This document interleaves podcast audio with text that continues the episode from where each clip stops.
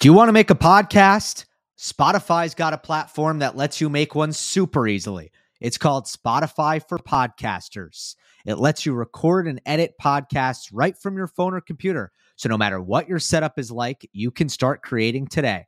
Then you can distribute your podcast to Spotify and everywhere else podcasts are heard. Video podcasts are also available on Spotify. You know, I love that. And I promise you, the other platforms don't offer that.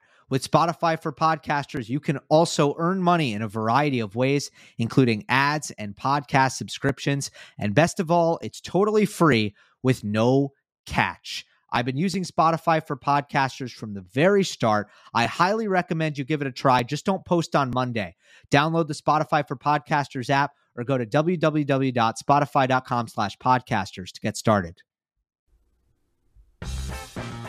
Welcome, everyone, to Monday Match Analysis. I'm Gill Gross, and it is time for a preview of the 2023 Paris Bercy Masters. The last 1,000 of the year. Can you believe it? I could cry. Could couldn't you cry that it's the last Masters? Um, on a on a more positive note, this is a double Monday Match Analysis day, and uh, just want to plug that. Like if you're going through your feed and you know, normally you only see one Monday match analysis and you you're a little bit confused. Uh, just so you know, obviously the Vienna and Basel, mostly Vienna, uh, breakdown has also been posted today. So if you are interested in my thoughts on Jannik Sinner's second win over Daniil Medvedev in about a month's time and FAA's run in Basel, uh, please do check that out. If you are new to the channel, the preview pertains many things. A quarter by quarter preview with a dark horse that is an unseeded player I think has the best chance to go deep. An upset alert who is an a, a seeded player who I think is most likely to lose early. Early popcorn match, which is a first or second round match that I don't think you should miss. And quarterfinal predictions, which is exactly what it sounds like. Uh, intro for Paris Bercy. Uh, yeah there have been some wacky, wild, surprising results over the years at this particular Masters 1000 event. It is a very low bouncing hard court. It's not the fastest. I would say it's it's medium pace. Obviously, because it's indoors, I can still favor good serving and you know excellent offensive players, but it's not lightning speed by any means. And I think the most unique aspect of the conditions is just how low the ball tends to stay. So when I think about uh, who is suited to these courts and who is not, that's mostly what I am considering. It is also the return of Novak Djokovic, the, the return of Carlos Alcaraz. They are both in the draw. So, with that, let us get into it and let us begin with Novak Djokovic's quarter, who is the number one seed.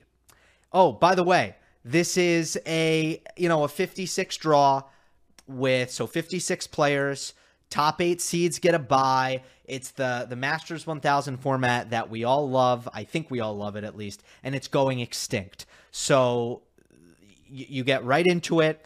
The early matches are intriguing right away. Even the seeded players get really, usually pretty difficult matches right away. And uh, the first round can get a little bit crazy in this format compared to the other format, which is more like a major. Like you'll get some upsets, but there's also a lot of comfortable matches for the top players. Uh, so yeah, I did want to throw that out there as well. I'm excited. I, I like this format uh, better than the other one, honestly. Okay, top seeds. As you can see, only four in this 56 draw. Uh, Djokovic, Rune, Fritz, and Shelton. There are 16 seeds to be exact. Uh, so four in each quarter. Djokovic, Rune, Fritz, and Shelton. My dark horse is Arthur Fils. Fils two indoor hard court tournaments in France this year.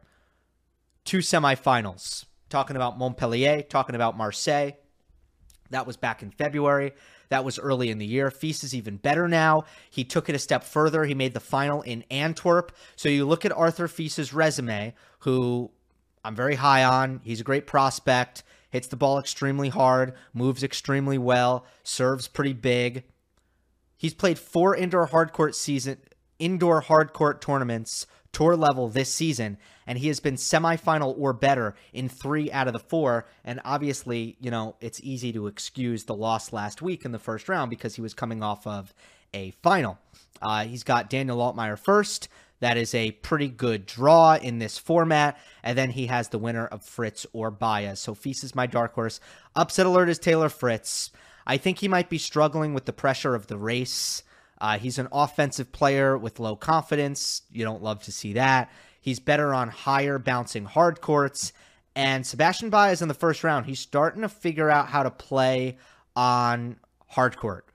The results ever since, you know, he had that run in Winston-Salem, uh, the results are a lot better on hard courts, which you, you knew that would kind of turn around. He wasn't just going to never win on hard courts after the the brutal start to his career.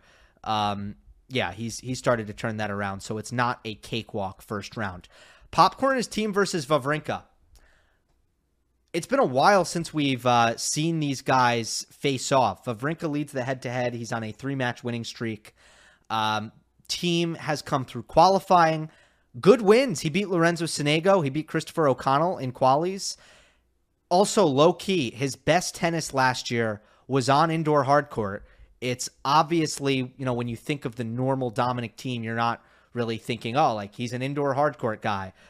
No, but if you actually look at how last year played out, that is what happened.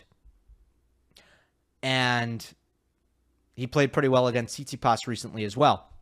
Wawrinka, he's lost some momentum since the U.S. Open, but he's at his best in first rounds. So I'm actually pretty intrigued to see which way this one goes. I kind of have a feeling about Thiem here that he's going to take this, and obviously you have two of the uh, the best one-handed backhands in the world right now, uh, facing off against each other. So that's always fun. I'm looking forward to that one. All right, quarterfinal prediction here is Novak Djokovic defeating Arthur Fils. You know, it's not always that I have my dark horse actually, you know, capitalizing and getting to the quarters, but in this case, I uh, I have quite a bit of confidence in Fils. I think he's in a uh, a good part of the draw. Uh, two interesting rematches could loom for Djokovic. Shelton in the round of 16, that would be a U.S. Open rematch, and Rune in the quarterfinal potentially. That would be a rematch of last year's Paris final. Rune, he looked healthy, sort of rejuvenated in in Basel, but the physical collapse in the semifinal uh, to me was really concerning and somewhat inexplicable. It's an indoor tournament. The matches that he was playing had not been that physical, and uh, for some reason he just it just seemed like he was toast in that semifinal. Similar to Roland Garros, where he, he came out for his quarterfinal match and he was just done in the legs. And I guess it was a little bit easier to understand there because of best of five. Um, and, and he did have some longer matches, but uh, similar situation here. So Rune physically, there are still question marks there. And even without the physical stuff, there's still a huge range of levels and outcomes that Rune is bringing to the court. Now, I mean, he does have Boris Becker in his corner now, who I think was a really good presence actually in Basel. Just watching him coach, I thought he was doing good things, but uh, there's still a lot of uh, a lot of uncertainty for me when it comes to Holger Rune and just what level he's going to play. I actually trust Fils more, so I have Fils moving through uh, that part of the draw, uh, and then in terms of Shelton, I was actually uh, planning on giving Shelton an optimistic prediction. I like his serving. I like his energy at an indoor event towards the end of the year. And, you know, frankly, you could expect if he plays Djokovic that Shelton is going to play better than he did at the US Open, and Djokovic is probably going to play worse than he did at the US Open. So I don't think that's like a total gimme for Djokovic. I felt that way, you know, come the US Open semifinal when I was predicting that match. I, uh, I did not hesitate picking Djokovic in straights. Uh, this one I think could get more interesting, but ultimately, I don't think Ben Shelton annoying Djokovic at the U.S. Open is going to help his chances here. And uh, I'm going to give the nod to Novak, especially with the return of serve prowess against a guy in Shelton who who does rely quite a bit on getting great purchase out of the serve. And uh, Djokovic over Fils to me is uh, is also not all that difficult and doesn't require much argumentation. Let's go to Jannik Sinner's quarter. Top seeds are Sinner, Rublev, Paul, and de Minaur. My dark horse here is Adrian Mannarino. Mannarino is having an awesome year, the best of his career at 35 years old. Two titles, he's never done that before. He's also at a career high wins. For some reason, he's never done well in Paris, and that doesn't make a lot of sense. He's great in low bouncing conditions. He's great on indoor hard courts. He's obviously French. Now, maybe that's why he doesn't do well. I mean, who knows? Some players actually don't like to play in their home countries where there's more pressure on them and more distractions. But uh, I look at Mannarino and I just shrug my shoulders. Hey, it's a year of firsts. So maybe he can break through at these Paris Masters for the first time. He does potentially have Andre Rublev in the third round, who he's had a really rough go against him the last uh, two times they've played. But other than that, the draw is pretty nice. Botic van de Zandschulp first round. Botic starting to actually win some matches, but still nothing crazy out of him.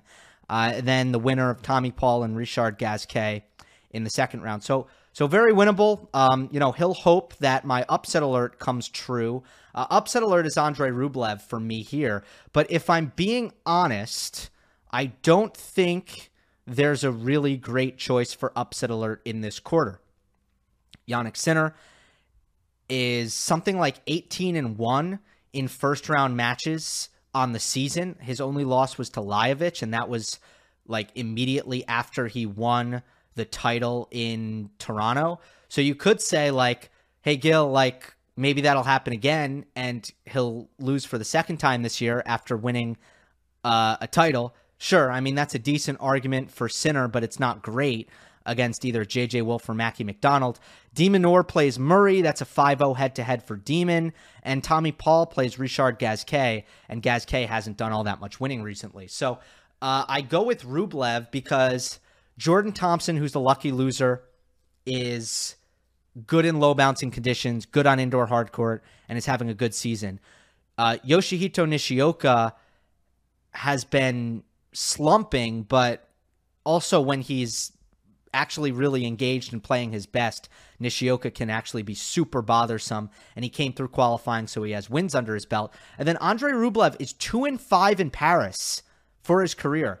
He is just horrible in Paris. It doesn't make much sense. It's really the only Masters 1000, I think, for Rublev that you look at his results and they're just randomly horrible. So all of those things combined for uh, landing on Andre Rublev. But would I be a little bit surprised, just given how consistent he's been recently? Would I be a little bit surprised if Rublev lost? Uh, yes, I would. Early popcorn is de Minaur versus Murray. The uh, Andy Murray fans must hate me right now for making this selection because for them it is not an early popcorn. They did not want this to happen. Not only is Demon 5 and 0 versus Muzz, he's 3 and 0 this year versus Andy Murray. And now they're going to play for a fourth time. But uh, I, I especially made it my popcorn, not because I'm like super thrilled at the prospect of watching this again, uh, but also because there are big implications. You know, Andy Murray is trying to be seeded come the Australian Open. He's 40 in the world right now. So I don't know. I don't know what his points to defend looks like um, here. I actually know he lost first round last year. Now that that's coming back to me. So he doesn't have any points to defend. Winning some matches here would go a long way towards trying to get seeded. And then Demon is in a situation where uh, if he wins Paris, he can make Turin. If he doesn't win, I don't think he can. Uh, but de Minaur's had a big year. So I don't know. I guess crazier things have happened, although that would be pretty insane. Uh, still, there are big implications there. All right. Quarterfinal here is Jannik Sinner defeats Andre Rublev. I don't actually think that Sinner is going to get upset by McDonald or Wolf, although I will admit that first match might be his most dangerous. It honestly could. Uh, maybe not more dangerous than the quarterfinal if he plays an Andre Rublev, who pushed him really, really hard last week, but it, it is a tough spot coming off of a title. And even in general, just in Masters 1000s, coming off the bye when the other players are uh, are used to the conditions and have a win under their belt. And, you know, Sinner just has played a lot of tennis. That said, if he gets through it, his round of 16 seed is Alex de Minaur. Sinner is 5 0 against de Minaur, just like de Minaur is 5 0 against Murray. His quarterfinal seed is Andrei Rublev. I have the seeds holding here.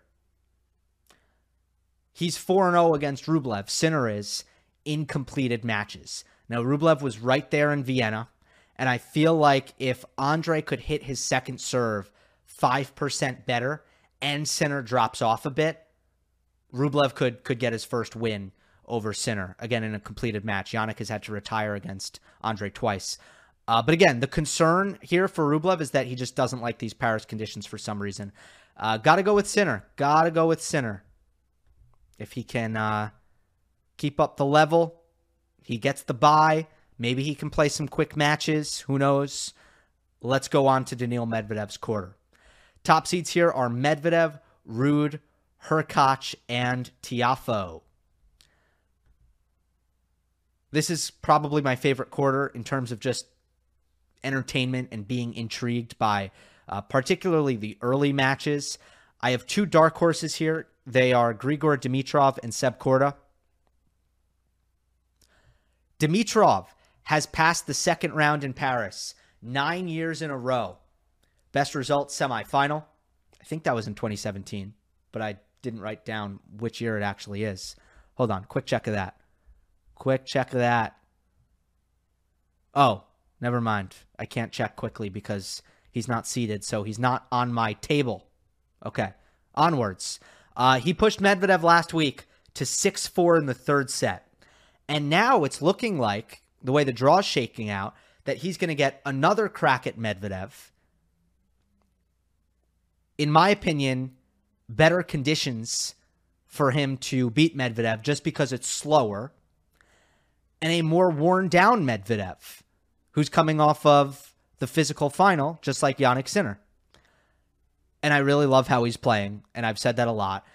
And I like that now, you know, he's beaten. I've seen him beat Alcaraz. You know, for a while it was a situation with Dimitrov where it's like, how am I going to have faith in Dimitrov pulling off a big win against a top player when all year long he just hasn't done it?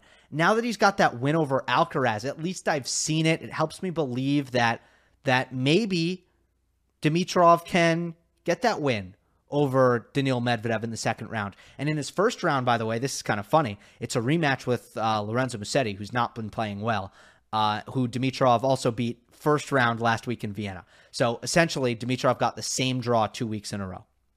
My other dark horse is Sebastian Korda. Look, with Korda, you never know if he's going to play terrible, but he is in the much softer half of this quarter. So the bottom half of this quarter, the bottom eighth is really strong, which I'll talk about more. The top half is much more doable. And if Korda gets rolling indoors, he has the ball striking in the offense to make a run and reach that top 10 level. We've seen flashes from Korda beginning of the year and then more recently after the US Open. So I, I just think that things could be shaking out for Korda here to be getting some momentum. And when he gets momentum in conditions that suit him, uh, he's really, really dangerous. I like a low bouncing court with Korda as well. Um, I guess it doesn't. I guess there's benefits to the high bouncing court as well, but I like his flat ball and and the way it kind of rips through the court. Should be able to get a nice skid uh, through these Paris courts. Upset alert: Francis Tiafoe is my first upset alert. I do have two. Uh, Tiafoe looked re energized at times in Vienna, in fairness, but I think Bublik is a really tough matchup. Bublik could have been a dark horse, obviously. I considered him for dark horse. Uh, but against Tiafoe in particular, I think Sasha can serve Foe off the court. And I think the unpredictable stop and start nature of Bublik is not ideal for a player in Tiafoe who likes things on his own terms. it's not that he likes to play a lot of long points and likes to get rhythm, but I just think he likes to be in control of things. And I just don't know mentally how he's going to handle the whole Sasha Bublik experience because it, it is a real challenge to play Bublik in that aspect of the game. And you know, Francis, I think since the U.S. Open, there have been times where it's looked like he's had trouble engaging fully. Hurkacz is also on upset alert. I know that seems weird. Hurkacz has been playing great ball there's no doubt about that. His forehand has looked a lot better. He's serving great. But the Basel final that we just saw was pretty concerning. I just think he may have picked up an injury. And the roles are reversed from Shanghai. In Shanghai, uh, these guys played in the semifinal where Korda was kind of battered. He doesn't have the best durability. And he was coming off of a three hour match with Ben Shelton. And Korda beat him in in pretty decisive straight sets. Now the roles are reversed. You have Hurkacz coming off of a title run. Korda, I think, just lost first round. Uh, so he's rested. And I just think that, along with my concerns about Hurkacz, um, that could that could be a reversal there in favor of Korda. This, if it happens, it would obviously be really big for the race. It would put Holger Rune in great position to get that number eight spot. Early popcorn is Tiafoe versus Bublik first round. I talked a little bit about it just now. It's just it's got such a weirdness factor to me. It's got it's got a, a mystery factor where like I, I close my eyes and I can't even really picture what the points are going to look like. I, I think it's going to be funky. And uh, yeah, it's just one of those where it, it, my curiosity is peaked of in terms of like what's going to happen in that match. So that's why it's my early popcorn match. There are other, by the way, there are other players, right, who are unseeded who I kind of want to give a shout because that's how stacked this quarter is. So you have. Am I looking in the right place? Okay, here we go. You have Korda unseeded. You have Dimitrov unseeded. You have Bublik unseeded. You have Nicolas Jarry unseeded. So I guess Jarry's the other guy. You have Monfils unseated. You have Lehecka, who I feel like is sneaky if if he's playing well. You have Popyrin, who's had flashes. So it's a really, really stacked quarter. I think there's going to be uh, a lot of entertainment value. My prediction for the quarterfinal is Sebastian Korda defeats Daniil Medvedev.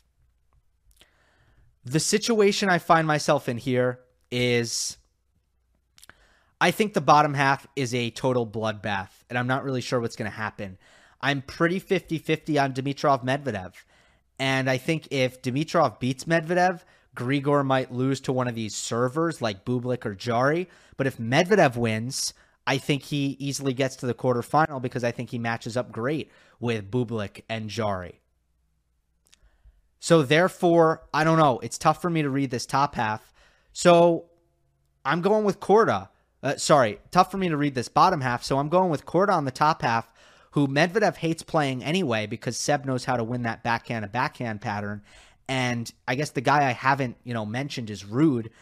These conditions are horrendous for Ruud because his forehand, the ball stays low on his forehand. His forehand doesn't jump up off the court from his heavy topspin. I, I would like Korda against Ruud, and I like Korda against Hurkacz. So I don't know what's going to happen in that bottom half. Uh, all things point to me uh, putting through Korda in a bit of a surprise pick out of that quarter. Carlos Alcaraz's quarter. He is the number two seed. Welcome back, Alcaraz, from a short injury break. I guess he only missed one tournament, Basel. Top seeds here are Alcaraz, Tsitsipas, Zverev, and Khachanov a lot of uh I guess this is kind of a, a pretty interesting quarter in terms of the seeds, especially with those top three guys. My dark horse here is Hugo Humbert. This isn't a creative pick. This is a predictable pick, but Humbert has won three matches at each of his last three events, and he's one loss under 500 against top 10 players. So how could he not be the dark horse? I just think if if he's not the dark horse, that's just uh, getting too cute. It's it's wrong to not make him the dark horse. There are some other names though that were intriguing here. Roman uh, Safiullin qualified, and that might be a very uncomfortable player for Alcaraz to start against with his ruthless, early and aggressive ball striking off the ground. Fucsovics also qualified impressively, straight set wins for him. And uh, he's Mr. Dark Horse in best of five, but this is best of three, so I passed on Fucsovics. Upset alert is Tsitsipas, and I feel kind of bad about this because I know I've made him upset alert a lot. I have, I'm pretty sure, pretty much been right every time, but still, he's playing some pretty good tennis indoors right now. Uh, coming into the event, I wasn't like dead set on making Tsitsipas upset alert, but he's still someone who off clay, I have to put on upset alert right now in this form when he plays elite serves. And he gets the winner of FAA and Struff in his first match, likely. And those are both elite serves. It is also my popcorn. Who wouldn't want to watch FAA versus Tsitsipas? You know, and it might be Struff. I didn't mean to not put, I should have put a slash Struff because it might be Struff. But if it's FAA, like, there's a lot of intrigue there. Obviously, you just want to see can FAA build off of Basel? I, I mentioned the funkiness on Monday Match Analysis. I mentioned the funkiness of his semifinal and his final, where it felt like his opponents just didn't show up. Well, like I, I want a measuring stick for Felix, and Tsitsipas is a matchup that's doable for Felix. So if FAA is right, he should be able to beat Tsitsipas or at least play him very, very close. And on the other side of things, for Tsitsipas, you know, he's due for a run at a big event. It's, I guess it's been a while. I guess it's been since Wimbledon. He did look pretty good at Wimbledon, I guess. But um, yeah, it just, there's a lot of intrigue there. What can I say? Quarterfinal prediction in this quarter is Alexander Zverev defeats Carlos Alcaraz. Let's start with Alcaraz. Carlitos is too good to go his entire career without having any results on post US Open indoor hardcourt. But he is in that prove it phase for me. He has never done really much of anything this time of year, and Paris in particular has been a total horror show for Alcaraz. He blew a 5 1 40 15 second set lead to Hugo Gaston two years ago. It is literally one of the biggest jokes I've ever seen. I mean, it's at this point, it's just kind of a funny footnote because obviously Alcaraz at that point was was like literally just starting. Uh, he he was again in his complete infancy, but still it happened. And then last year he injured himself in his match against Holger Rune. So yeah, there's not good voodoo here in Paris. As far as the health stuff, I'm not concerned about the injury at all. Uh, long term, it's especially like for ATP finals, I, I think he's going to be totally fine. But I can say I am a little concerned that maybe he's taken some time off court to recover and start to feel 100% again. And, you know, it's totally plausible that he could be lacking in some training. So, you know, while there there are a lot of examples of Alcaraz taking a week off and then coming back and winning titles. In fact, both times he's when I say week off, I mean like an injury withdrawal. Uh, you know, you look at Indian Wells, you look at Barcelona. Uh, I think he's literally two for two in winning titles after withdrawing with these little kind of injuries where I think he's kind of more resting. Uh, but still, I mean, it's not what you necessarily want to see. And uh, I, I think post US Open, it kind of looked like Alcaraz was, uh, or, or sorry, post Wimbledon, Alcaraz got in kind of a phase when he was coming off the long layoff where it just felt like he he was undertrained a little bit and the the timing and the just the control wasn't there, especially on his forehand. And I don't know, I just wouldn't be stunned to see that again this week.